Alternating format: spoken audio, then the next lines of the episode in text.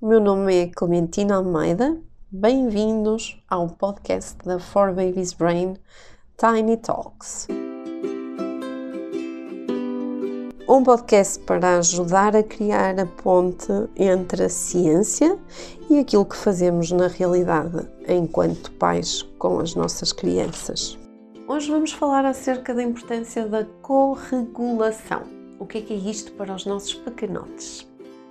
Então, há muitos livros, muitos artigos, muita informação na net que diz se nós pegarmos o bebê ao colo quando ele chora, ele vai ficar mimado para sempre e vai ficar uma pessoa completamente irrascível, de tão uh, egoísta que vai ser.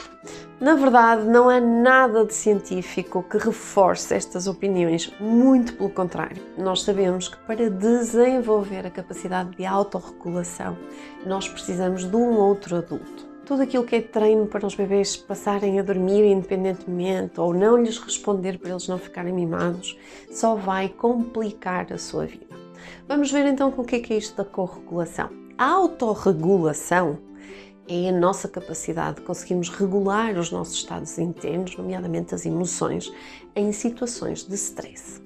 Ora, os bebês não nascem com esta área do cérebro desenvolvida e precisam de a desenvolver. Já me ouviram aqui falar acerca do desenvolvimento cerebral nos primeiros anos de vida e como este desenvolvimento cerebral se dá na sincronia entre o cérebro do bebê e o cérebro do cuidador. Então, quando nós temos, por exemplo, um bebê a chorar para adormecer, ou quando temos um bebê com uma birra a chorar no meio do chão, nós precisamos de ir lá confortar o bebê para diminuir os níveis de stress no cérebro do seu bebê. Já agora, nós não sabemos exatamente qual é o nível de stress que cada bebê atinge em cada uma destas situações, mas sabemos que existe este stress e que é traduzido em termos cerebrais através de um aumento das hormonas de stress, portanto, do cortisol, adrenalina, tudo por aí fora, que são inimigos do desenvolvimento cerebral. Então, só a partir do momento em que eu consigo regular o bebê e ajudá-lo a voltar ao seu estado de calma, é que o cérebro do seu bebê vai começar a desenvolver esses núcleos de gestão do stress. Se pensarmos em nós, fica fácil, porque imagino, por exemplo, quando alguém me dá uma notícia desagradável, quando bateu com o seu carro e de repente ficou em stress porque uh, tem muitos estragos, porque temeu pela sua vida, o que seja.